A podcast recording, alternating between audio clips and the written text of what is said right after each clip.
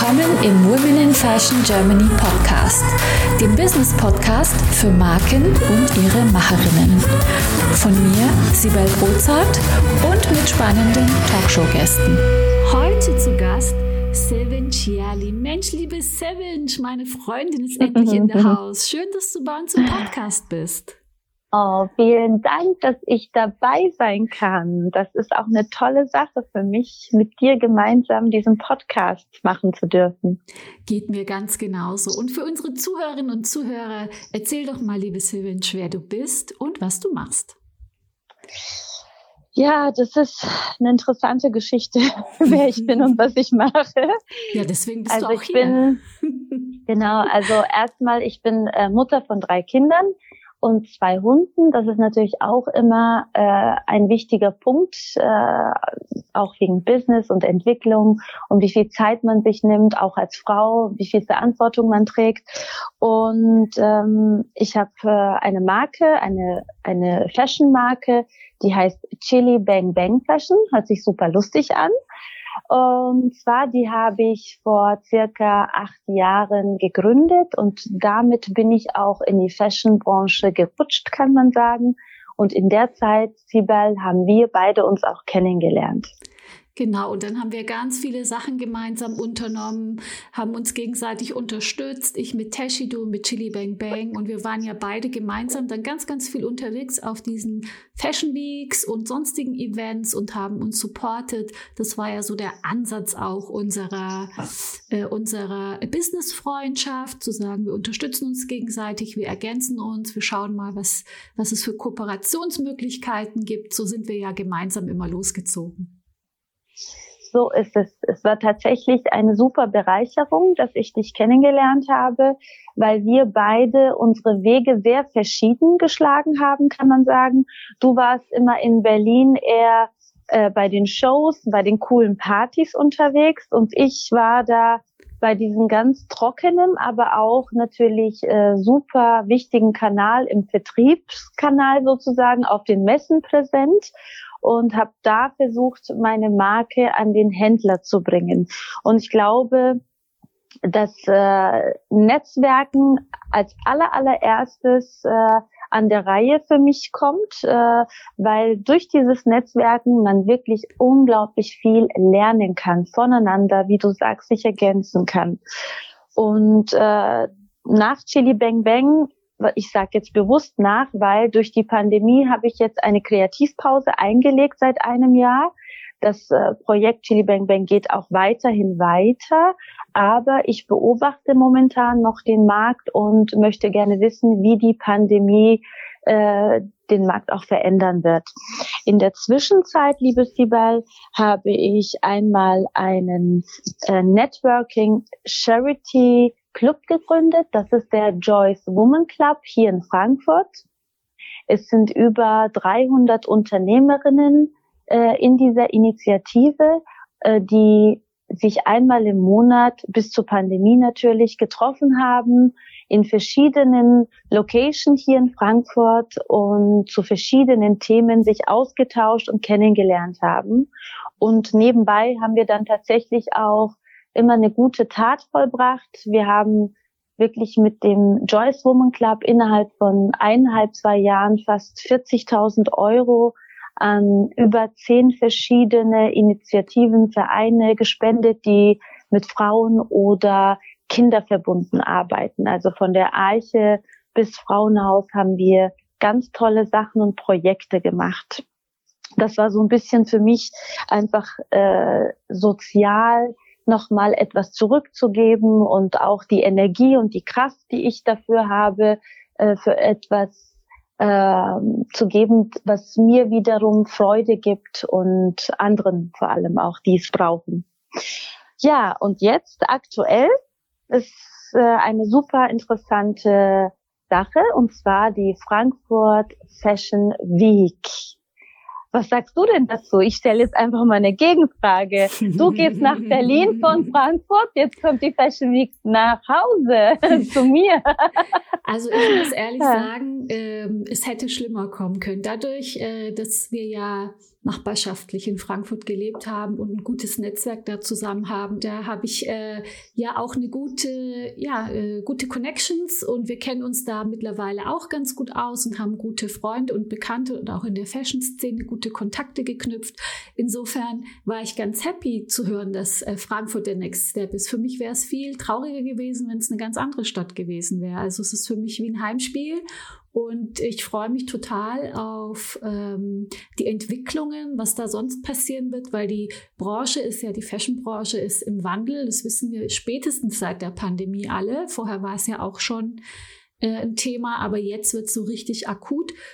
Und auch jetzt mit dieser Abnabelung und mit dem nächsten Fashion-Standort Frankfurt sind wir alle total gespannt, was das mit der Branche macht und wie sich alles entwickelt. Und ich freue mich einfach total drauf, weil es wieder mal was Neues ist. Und ich hoffe natürlich äh, sehnsüchtig, dass die Fashion Week im, äh, im Juli dann auch stattfinden darf, weil du hast Großes vor und ich darf auch Teil davon sein und ich bin ganz, ganz gespannt. Stell uns doch dein Konzept mal vor, was du davor hast.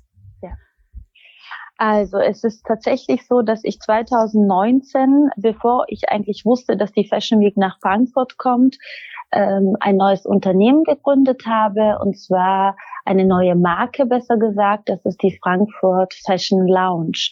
Ich habe in dieser Plattform, es ist eine Kommunikationsplattform, ich nenne sie auch bewusst so, weil wir Marken ähm, diese Kommunikationsplattform brauchen.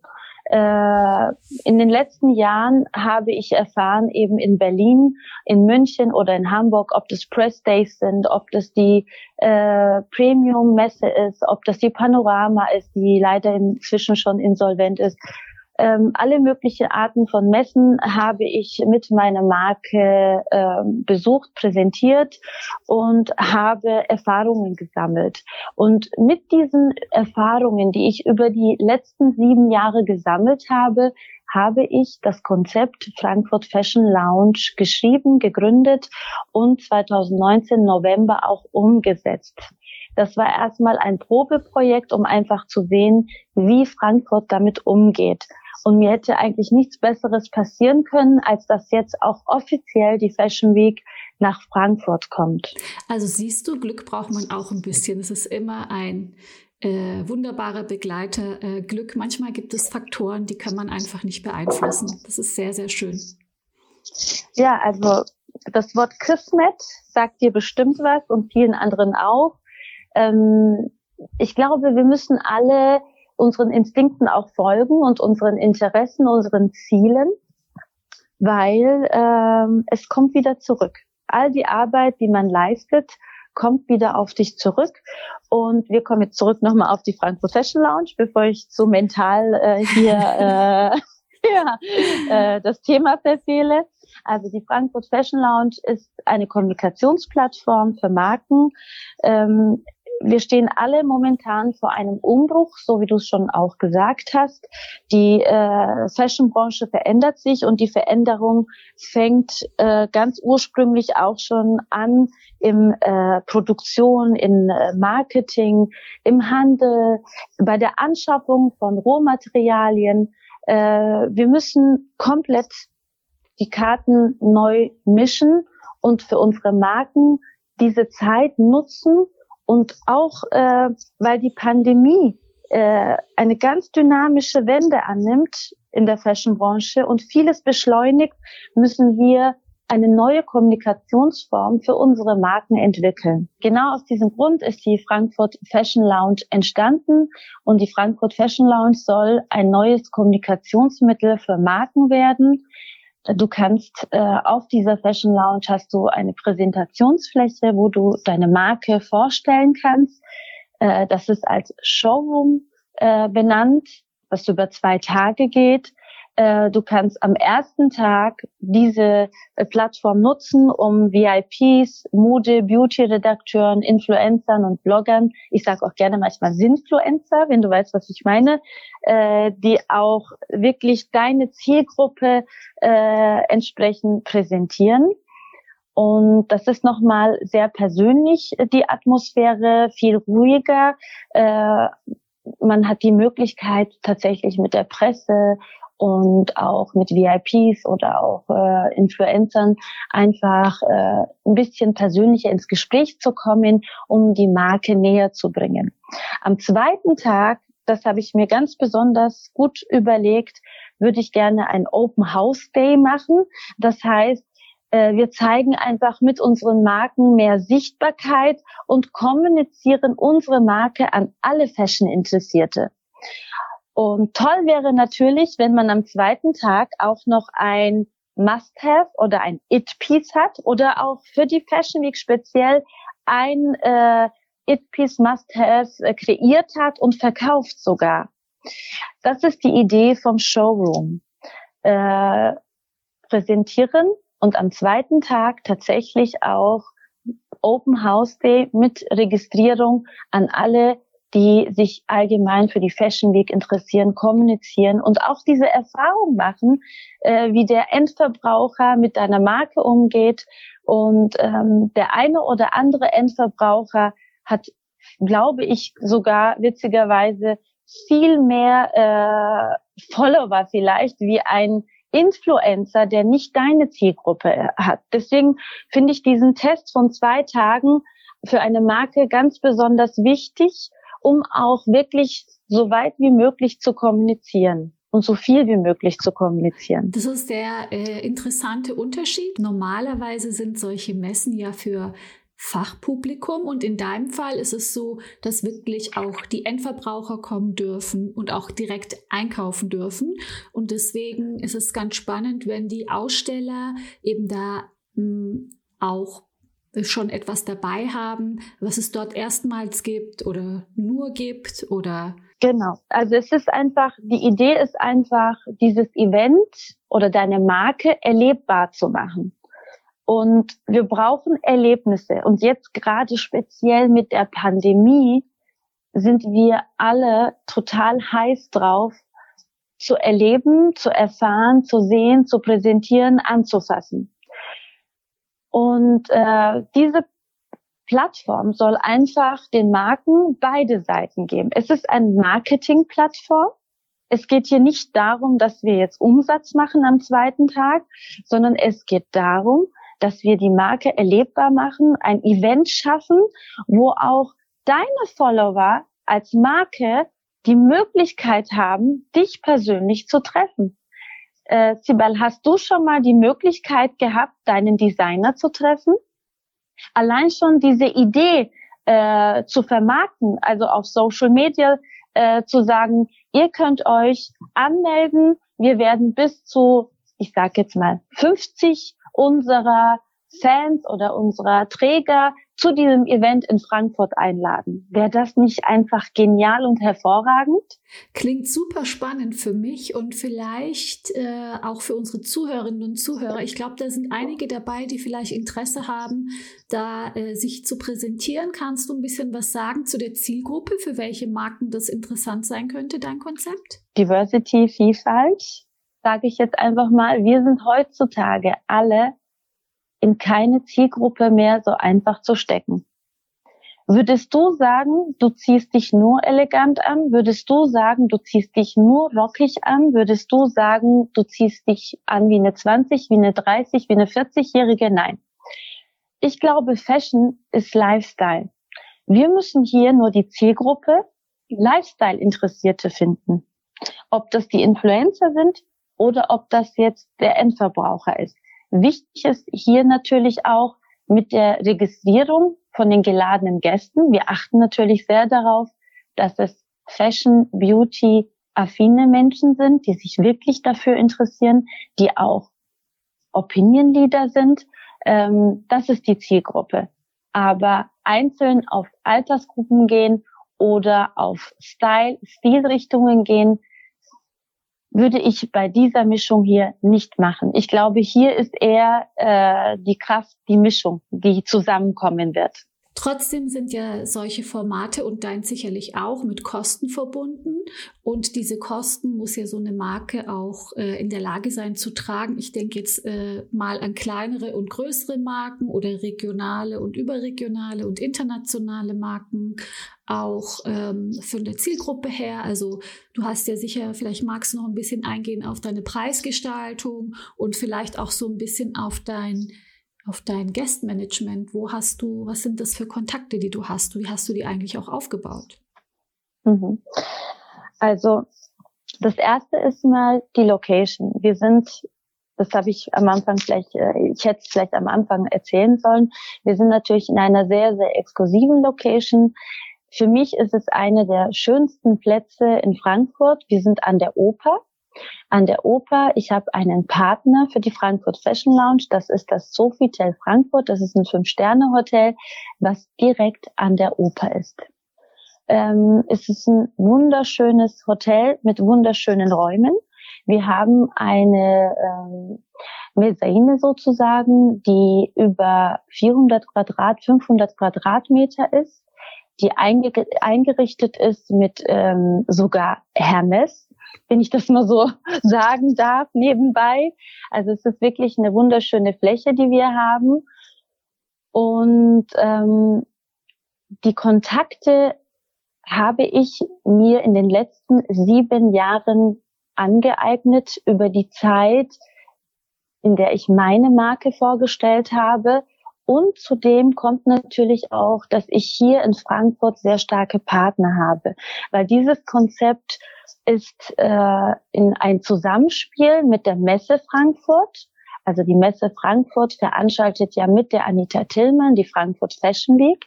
Das heißt, dass diese Veranstaltung auch äh, im Fashion-Kalender sein wird, weil wir auch Partner sind. Und ähm, zudem arbeite ich mit der Stadt Frankfurt sehr eng zusammen. Ich arbeite mit der Kreativ- und Wirtschaftsförderung Frankfurt zusammen. Und ähm, wir werden auch noch eine Agentur beauftragen, die nochmal speziell ein Guest-Management für dieses Event durchführen wird. Und was auch noch natürlich toll ist, das ist ja, ich habe ja noch ein Sahnestückchen hier, ne? Was? Und zwar das, ja, ich habe noch ein Sahnestückchen bei der äh, Frankfurt Fashion Lounge. Wir müssen natürlich jetzt auch alle davon ausgehen, dass dieser Sommer so wird wie der letzte Sommer. Das heißt, dass wir ähm, diesen Hygieneabstand da halten müssen, drei, pro Person drei Quadratmeter und so weiter. Und ähm, bei der ersten Fashion Lounge, die hier in Frankfurt stattgefunden hat, hatten wir auch eine Fashion Show. Wir hatten tatsächlich auch Runway mit eingeplant, was wir auch gemacht haben, was auch super erfolgreich war. Und das soll jetzt aktuell wieder äh, im Juli mit der Frankfurt Fashion Week stattfinden. Und zwar habe ich dafür einen ganz tollen, außergewöhnlichen Platz, auf den ich ganz stolz bin, und zwar direkt an der Oper Open Air. Also es sieht ein bisschen aus wie Paris, es sieht ein bisschen aus wie Mailand, finde ich, aber es ist absolut 100 Prozent Frankfurt. Und es ist wunderschön. Und ich bin momentan dabei, alle Genehmigungen dafür einzuholen um dieses Runway Open Air stattfinden zu lassen. Und der Platz, den wir haben, der würde uns erlauben, bis zu 120 äh, Gäste sozusagen ähm, einzuladen mit Sitzplätze. Natürlich muss das Wetter mitspielen. Wir haben auch einen Plan B, aber ich halte mich jetzt erstmal an Plan A, weil ich immer positiv, positiv, positiv denken möchte. Und dieser Runway ist nochmal so eine Herzensangelegenheit und es ist wirklich ähm, eine atemberaubende Möglichkeit, das erste Mal Fashion Week Frankfurt an der Oper teilzuhaben. Das klingt auf jeden Fall sehr exciting, sehr exciting und äh, wenn da Interesse besteht, dann kann man sich sicherlich direkt an dich wenden oder wer Lust hat, kann sich auch an mich wenden. Ich stelle den Kontakt gerne her, aber ansonsten sind die Kontakte eben auch dann in den Show Notes wie immer hier im Podcast äh, ja. hinterlegt. Möchtest auch du mit deinen vorhandenen Potenzialen, Fähigkeiten und Kenntnissen deine unverwechselbare Marke im Fashion- und Lifestyle-Segment aufbauen? Ich helfe dir gerne bei der Gründung deiner eigenen Marke und biete dir meine Erfahrungen, meine Plattform und den Zugang zu meinem exklusiven Netzwerk. Treffe jetzt deine Entscheidung und vereinbare dein kostenfreies Gespräch auf womeninfashion.de slash mentoring. Was treibt dich eigentlich an, liebe Servant? Was ist dein Motivator? Was ist deine Leidenschaft? Äh, was ist dein, was treibt dich an? Ja, das ist ähm, ganz interessant, dass du das fragst. Das habe ich mich selbst auch schon gefragt, was mich treibt, immer so viel zu machen. Ähm, aber die Antwort ist ganz klar. Also das fing an vor acht Jahren, ähm, nachdem meine jüngste Tochter drei Jahre alt wurde und in den Kindergarten kam und ich mich selbstständig machen wollte, weil meine erste Karriere war ja, ich bin Visagistin, ich habe bei Dior gelernt, in äh, Düsseldorf und in Paris auch, habe dann auch ähm, hier in Frankfurt bei der Famous Face Academy äh, als Lehrerin gearbeitet oder als Coach kann man sagen und irgendwann wollte ich einfach was Neues starten. Und alle haben gesagt, mach nicht. Du hast drei Kinder. Du schaffst es nicht. Bleib doch zu Hause, geh zweimal die Woche unterrichten und äh, dann, das war's. Und dann habe ich mir gedacht, wie, das war's? Das war's? Mehr kann ich nicht machen? Und das hat mich so ein bisschen, glaube ich, ähm, das war eine Herausforderung für mich. Und ich habe wenig Unterstützung am Anfang bekommen und habe dann tatsächlich ähm, damals aus eigener Kraft noch eine Agentur gefunden, die über die IHK vermittelt worden ist. Die heißt Jump. Äh, der erste Schritt in die Selbstständigkeit. Das ist nochmal für Frauen auch speziell eine Plattform. Und ich bin zu denen gegangen. Ich habe gesagt, ich würde gerne was im Fashion-Bereich machen. Ich habe da auch schon eine Idee und das und das. Und die haben mir damals geholfen, meinen Businessplan zu schreiben. Und das war so der erste Schritt, äh, wo ich gewagt habe, mich äh, selbstständig zu machen. Wie kamst du auf die Idee, dich da bei Jump zu melden? Wie kam das? Das ist eigentlich eine ganz gute Idee. Also äh, ich habe ja schon sehr früh mich selbstständig gemacht. Ich hatte ja oh Gott, das hört sich so schlimm an, 1999, als Dinosaurier noch gab, habe ich ähm, mich selbstständig gemacht als Visagistin und äh, in Nürnberg und hatte damals das Atelier irgendwie mit Versace Kosmetik, also es hieß äh, Versace Atelier, bla bla. Und damals äh, wurde ich schon äh, in den jungen Jahren wurde ich schon vom Arbeitsamt irgendwie immer wieder zur Industrie- und Handelskammer geschickt, um mich beraten zu lassen.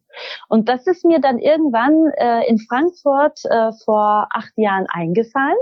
Und äh, ich habe mir gedacht, so, also keiner will mir so richtig helfen im, äh, in meinem eigenen Kreis. Also versuche ich das mal, wie ich das damals äh, in meiner Ausbildung, nach meiner Ausbildung gemacht habe, äh, starte und gehe einfach mal zur IHK und lass mich beraten, ob die mir weiterhelfen können, wie ich mich am besten richtig selbstständig mache, weil du kannst natürlich dich immer ins kalte Wasser schmeißen, Gewerbe anmelden und so weiter, aber das sind so die wichtigsten Tipps, finde ich, dass man erstmal tatsächlich den Boden, auf den man steht, festigen muss. Das heißt, dass ein Finanzplan steht. Du, du musst wissen, was musst du investieren, wie viel Zeit musst du investieren, äh, was musst du können, um tatsächlich dich in diese Selbstständigkeit zu schmeißen. Und damals hat äh, eben die IHK mich dann an Jump weitergeschickt. Und so habe ich dann meine Karriere erstmal angefangen. Und ich muss sagen, nicht das Ziel, sondern der Weg ist das Ziel. Das ist so der wichtigste Satz, weil mich treibt es an, die Erlebnisse, die Menschen, die ich treffe. Das ist so eine Bereicherung, so eine Inspiration. Das ist, das ist für mich, für meine persönliche Entwicklung, für meine Persönlichkeit, das, was ich heute bin, ich bin das nur, weil ich die letzten Jahre kreativ war, unterwegs war, mich getraut habe, mit Menschen kommuniziert habe. Und ich glaube, du hörst jetzt schon raus, wie ich eigentlich, wie mich das mitreißt. Weil ich bin heute das geworden, was ich bin, weil ich mich getraut habe, weil ich mich selbstständig gemacht habe, weil ich auf Netzwerkevents war und mit Frauen mich unterhalten habe. Ich habe also so viel Positives erlebt, aber auch natürlich ganz viel Negatives. Ich wurde natürlich auch gemobbt und äh, alles Mögliche kam hinzu, aber das sind äh, Sachen, die uns einfach nur stärker gemacht haben. Und äh, das ist das, was mich antreibt. Ich glaube, das ist das Leben, dass wir uns Ziele setzen und diese Ziele verfolgen. Und während wir diese Ziele verfolgen, diese Erfolge, die wir haben, diese Erfahrungen, aber auch die negativen Erwa äh, Erfahrungen, machen dann äh, im Prinzip uns als Mensch aus. Und das treibt mich immer weiter an, diese Neugier zu lernen, mehr zu erfahren, zu produzieren. Und sag mal, wenn du jetzt so zurückblickst auf deinen Werdegang, was ist so der größte Tipp, den du an unsere Zuhörerinnen und Zuhörer mitgeben kannst, so aus deiner eigenen Erfahrung beim Aufbau deiner Marken, deiner eigenen Marke, deines Unternehmens? Das erste ist Netzwerken. Netzwerken ist das A und O. Ihr braucht ein tolles Umfeld. Und dieses Umfeld schafft ihr nicht von heute auf morgen. Das muss man sich aufbauen. Man muss erstmal ganz viel netzwerken, auf viele Events gehen, Panels und so weiter und versuchen, Kontakte zu knüpfen. Das zweite ist Instinkte. Man muss ähm, anfangen auf seine oder man muss rausfinden, wie man auf seine Instinkte hört. Also wenn ihr jemanden trefft und ihr habt kein gutes Gefühl, natürlich muss man dieser Person trotzdem eine Chance geben, man darf keine Vorurteile haben, aber versucht trotzdem immer diesen Instinkt zuzuhören und vielleicht mit dieser Person vorsichtiger umzugehen, nicht so viel Preis zu geben und euch nicht gleich ihm in die Hände zu legen.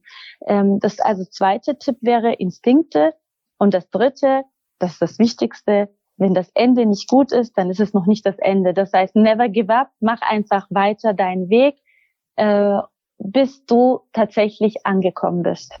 Sehr, sehr schön, liebe Savage. Ähm, ich möchte dich fragen, das frage ich immer an dieser Stelle, was ist die größte Herausforderung in deiner Karriere, in deinem beruflichen Werdegang? Gibt es da einen Punkt, wo du sagst, das war für mich die allergrößte Herausforderung? Ja, also für mich war in der Produktion, also in der Fashion-Produktion, ich habe ja äh, acht Jahre produziert in Istanbul. Und man muss sich vorstellen, ich habe locker über 10.000 Teile produziert.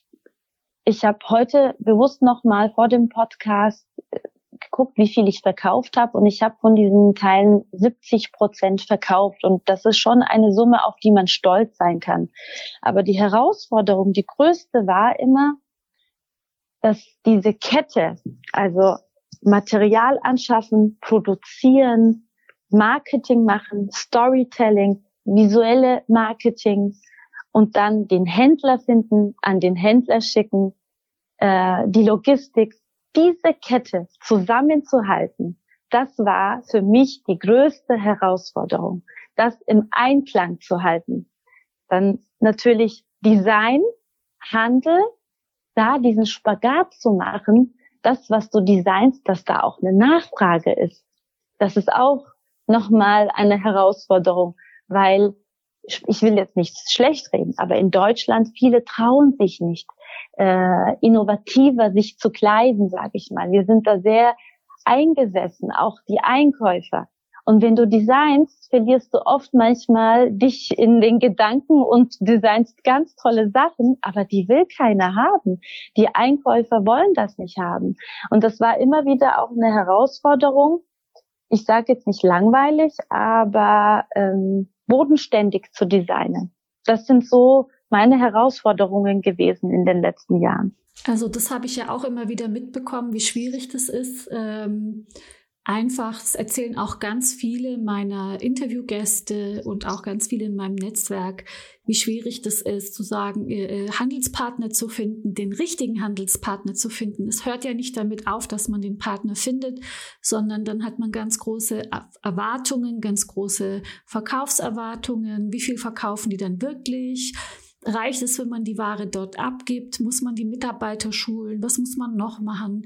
Wie ist die Zielgruppe der Agentur eigentlich? Passt die zu meiner Kollektion? Passt sie zu dem Markt? Und so weiter und so fort.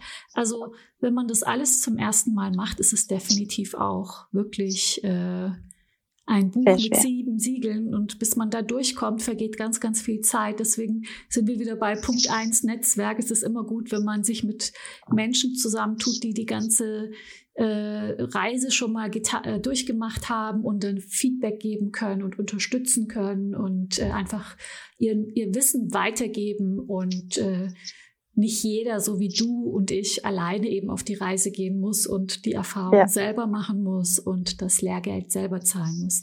Aber kommen wir zu, kommen wir zu dem größten Erfolg in deiner Karriere. Was war denn so dein größter Chaka-Moment ganz persönlich und was hat ja, dich also, so äh, beflügelt? Genau. Ja, also wir hatten tatsächlich ähm, im dritten Jahr, also Ende des äh, dritten Jahres von Chili Bang Bang Fashion zum Beispiel, ähm, hatten wir eine Saison mit Winterkollektion und waren dann auf der Messe, äh, auf der Premium in Berlin und da haben sich so tolle Geschäfte irgendwie entwickelt. Also ich stand dann auf einmal mit dieser Kollektion in Barcelona in einem Showroom, wo neben mir äh, Giorgio Armani Kollektion war oder Diane von Fürstenberg und so weiter. Und das war natürlich wow, wow, wow. Und ich hatte hier dann tatsächlich meine Vertriebsleute super aufgebaut. Es war jemand in Hamburg, es war jemand in Hessen, in Bayern, äh, in Berlin und das war so ein Jahr, wo wirklich mein Konzept total aufging. Und dann kam auch noch eine Riesenbestellung von Conleys. Dann dachte ich, ey geil, du hast es jetzt geschafft. Wow, wow, wow, super. Und das war eigentlich so äh, der Höhepunkt, äh, den ich bis also heute noch äh, toll empfinde und gerne zurückschaue. Und äh, gerade auch, weil die Fashion-Branche oder generell, ich glaube, das gilt für jede Branche, ist ein heißes Becken und die Frage ist immer, wie schaffe ich es im Haifischbecken und dann auch noch ohne selber ein Haifisch zu werden? Also leben und leben lassen. Äh, das ist so mein Motto immer gewesen, aber ich habe schon so harte Schläge bekommen von Konkurrenten oder Nicht-Konkurrenten sogar, für, für, die ich nur ein kleiner Fisch war. Aber wahrscheinlich haben die gedacht, äh, töten wir den kleinen Fisch jetzt schon, bevor sie wächst, so ungefähr. Also da ist auch schon so viel Schlimmes passiert. Da mit dem Erfolg zusammen guckt man ja auch gerne zurück auf das, was nicht so toll war, ne? Möchtest du da ein bisschen aus dem Nähkästchen plaudern, diese Story Ui, mal erzählen? Darf ich das? Darf ich, darf Na ich klar, das? jetzt wird spannend. Darf ich Namen nennen? Oh Gott, nicht, dass ich dann eine Anklage bekomme oder so. ja gut. Also ich kann mal erzählen, eine Sache, die hat mich äh, vom Herzen berührt. Wir waren da wieder auf der Messe, haben präsentiert und haben dann tatsächlich eine Marke kennengelernt, die neben uns ausgestellt hat. Und bei mir auf der Messe, ich habe äh, eine Assistentin, ich habe äh, eine eine ähm, wie sagt man, eine Verwandte, die natürlich ein Herzensmensch ist, die aber auch in der Fashionbranche aktiv ist, die zum Unterstützen da war. Dann haben wir eben diese andere Marke kennengelernt. Und das war für mich so ein Papa Schlumpf, ja, also der schon seit 30 Jahren in der Branche ist, ein Herr ich sag mal Ende 50 vielleicht oder Mitte 50, keine Ahnung. Ich habe ihn so empfunden, dass er für mich Papa Schlumpf der Fashionbranche ist. Und äh, dann haben ja, also ich habe Papa Schlumpf geliebt, ja, also das will ich mal dazu sagen. Und äh, dann haben wir den so toll gefunden, dann haben wir gesagt, oh, du hast so tolle Sachen. Und der hat erzählt, der macht eben im Jahr, keine Ahnung, tausend Teile und ich mache da meine 100, 150 äh, Kollektionsteile, also kein Vergleich, keine Konkurrenz, gar nichts. Dann haben wir bei ihm noch sogar Sachen bestellt und so weiter. Und dann hat sich irgendwann herausgestellt, dass wir zufällig in Hamburg im gleichen Vertriebskanal sind, also dass die gleichen Agenten uns vertreten. Und ganz unbewusst, ich habe ja mit Chili Bang Bang eine Marketingstrategie gehabt, dass ich sehr viele Prominente angezogen habe. Ich habe ja da ja auch eine ziemlich große Liste mit 100 Moderatoren, Akteuren und was weiß ich. Und da war unter anderem eben das erste Mal Frauke Ludowig dabei. Sibel, bist du dir sicher, dass ich weiter erzählen darf? Ja, erzähl weiter. ja, und da war, ja, also da war äh, Frau Kilutowik dabei und wir haben diesen Kontakt auch ganz selbstständig gemacht. Das heißt, ich habe immer äh, tatsächlich äh, jeden Monat oder zu jeder Kollektion habe ich direkte Kontakte gesucht, gefunden und an die Stylisten von den jeweiligen äh, Prominenten geschickt als Vorschläge eben. Und die Stylistin von der Frau Ludowig war ganz äh, nett natürlich, hat uns zurückgeschrieben, dass sie die T-Shirts super findet und sie würde gerne eine Auswahl nehmen und dann eben sie dann ähm, für exklusiv war das, glaube ich, damals genau einkleiden. So, ganz stolz. Wir haben allen unseren äh, Kunden, also Händlern Bescheid gegeben und tolle Geschichte. Und also neben Frau Ludowig muss ich sagen, ich habe ja auch ganz viele andere Leute eingekleidet. Äh, B-Promis, C-Promis und so weiter. Und Frau Ludowig hat dann an diesem Abend dieses T-Shirt angezogen und das war auch unser Bestseller-T-Shirt, was auch wiederum ein T-Shirt war, was uns eine andere Marke nachgemacht hat und wir haben die angeklagt, haben auch gutes Geld bekommen und so weiter. Und dieses T-Shirt ging auch an diesem Abend richtig ab. Also ich habe vielleicht äh, pro Tag Besucher auf meiner Webseite bis zu 100 und wir hatten an dem Tag tatsächlich, ich kann mal Zahlen rausgeben, ich glaube, fast 7.000, 8.000 Besucher auf meiner Webseite gehabt. Ihr könnt euch vorstellen, was also das äh, für ein öffentliches äh, Interesse war. Und an diesem gleichen Abend hat doch tatsächlich Papa Schlumpf, also der Besitzer dieser anderen äh, Konkurrenzfirma, die ich ja nicht als Konkurrenz sehe, hat dann meine Agentur angerufen und hat gesagt, wie kann es sein, dass die Frau Ludowig dieses T-Shirt gibt, die ist hinterhältig, die Frau Ludowig darf ich nur anziehen und so weiter. Und dann habe ich ganz böse Nachrichten von ihm bekommen, was mir einfällt, Frau Ludowig anzuziehen. Und ähm, wenn ihr Frau Ludowig beobachtet, Frau Ludowig zieht äh, hunderte von Marken an und äh, meine wäre eine von den Hunderten gewesen. Ja, die unterstützt einfach kleine Marken, was ich genau. total großartig finde. Also ich glaube nicht, dass ja. sie von einer Marke irgendwie fest äh, im Griff ist. Das wird sie wahrscheinlich so nicht mal wollen.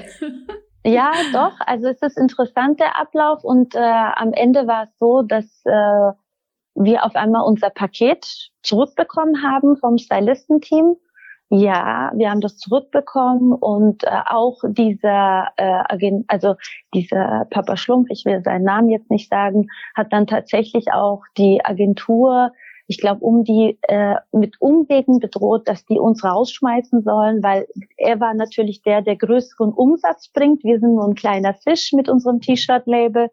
Und also der hat da so eine Riesenaktion, so eine Riesenfeindseligkeit gemacht, dass ich wirklich also ich muss echt sagen, ich habe geheult, weil ich gar nicht gespürt habe oder keinen Instinkt hatte, dass dieser Mann so bös sein kann.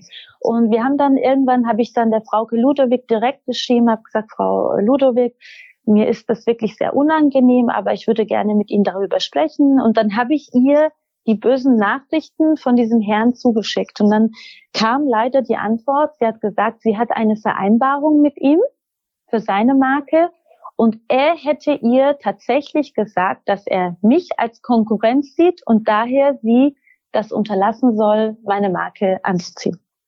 So. Und solche Erlebnisse, ja, das sind halt Erlebnisse, die einschlagen, die traurig machen, weil ich besonders eigentlich an Miteinander glaube und daran glaube, dass Konkurrenz das, Leb äh, das Geschäft eher belebt, als äh, es kaputt zu machen. Und dieser Herr hat mich eines Besseren belehrt und hat mir gezeigt, ähm, dass nicht jeder nur Love, Love und äh, rosa Brille anhat. Und ja, solche Erlebnisse liebest du da zum und Beispiel aus dem Nähkästchen. Ja, ja, das hast du schön erzählt und trotzdem ist es ja auch, äh, sage ich mal, ein Kompliment, denn wenn Papa Schlumpf dich als Konkurrenz sieht, dann ist das ja auch positiv, weil ähm, der dich ernst nimmt. Und so sollte man es auch sehen. Es ist immer eine Frage des Blickwinkels. Und damit gratuliere ich dir für diesen für dieses kommunikative Glanzstück, das du da geleistet hast. Ähm, sehr, sehr schön. Du hast, äh, ja, du hast jemand äh, beeindruckt, den du für größer gehalten hast und vielleicht seid ihr doch in der gleichen Liga. Also vielen Dank, liebe Sevinch, für das Ausplaudern dieser äh, spannenden Geschichte. Wir kommen zum Ende. Hast du noch etwas, was du dem hinzufügen möchtest, dem Gespräch? Oder hast du noch einen abschließenden Tipp oder etwas, was du mitteilen möchtest? Ich würde einfach sagen, ähm, jeder, der im Handel ist, wir können miteinander, voneinander so gut leben, Deswegen sollten wir auch Hand in Hand gehen und versuchen, uns gemeinsam zu entwickeln. Das wäre so, was ich mir wünschen würde. Und das geht dann wieder auf das Netzwerken miteinander aus. Und das wäre so mein letzter Tipp. Ich habe dir zu bedanken, mich bei dir zu bedanken. also mein erster Podcast und ich bin super aufgeregt und ich hoffe, dass ich das irgendwie heute mit dir gut hinbekommen habe. Ähm, und es war wirklich schön und äh, ich freue mich schon, dann auf deinem Podcast-Kanal mich mal selbst zu hören und mal gucken, ob ich das überhaupt kann. ja, viele haben Probleme damit, sich selber zu hören. Ja. Ganz viele sind ganz kritisch. Kann ich hier an der Stelle auch mal aus dem Nähkästchen plaudern und denken immer, oh Gott, alle anderen haben es besser gemacht. Glaub mir, ähm, du hast das gut gemacht, wie alle anderen auch. Und unsere Hörerinnen und Zuhörer können garantiert auch was von deiner Folge mitnehmen. Also insofern ganz, ganz vielen Dank für das tolle Gespräch und ich freue mich auf ganz bald mal wieder. Ich auch, liebe Sibel. Mach's gut. Danke. Tschüss. Hab einen schönen Tag. Ciao.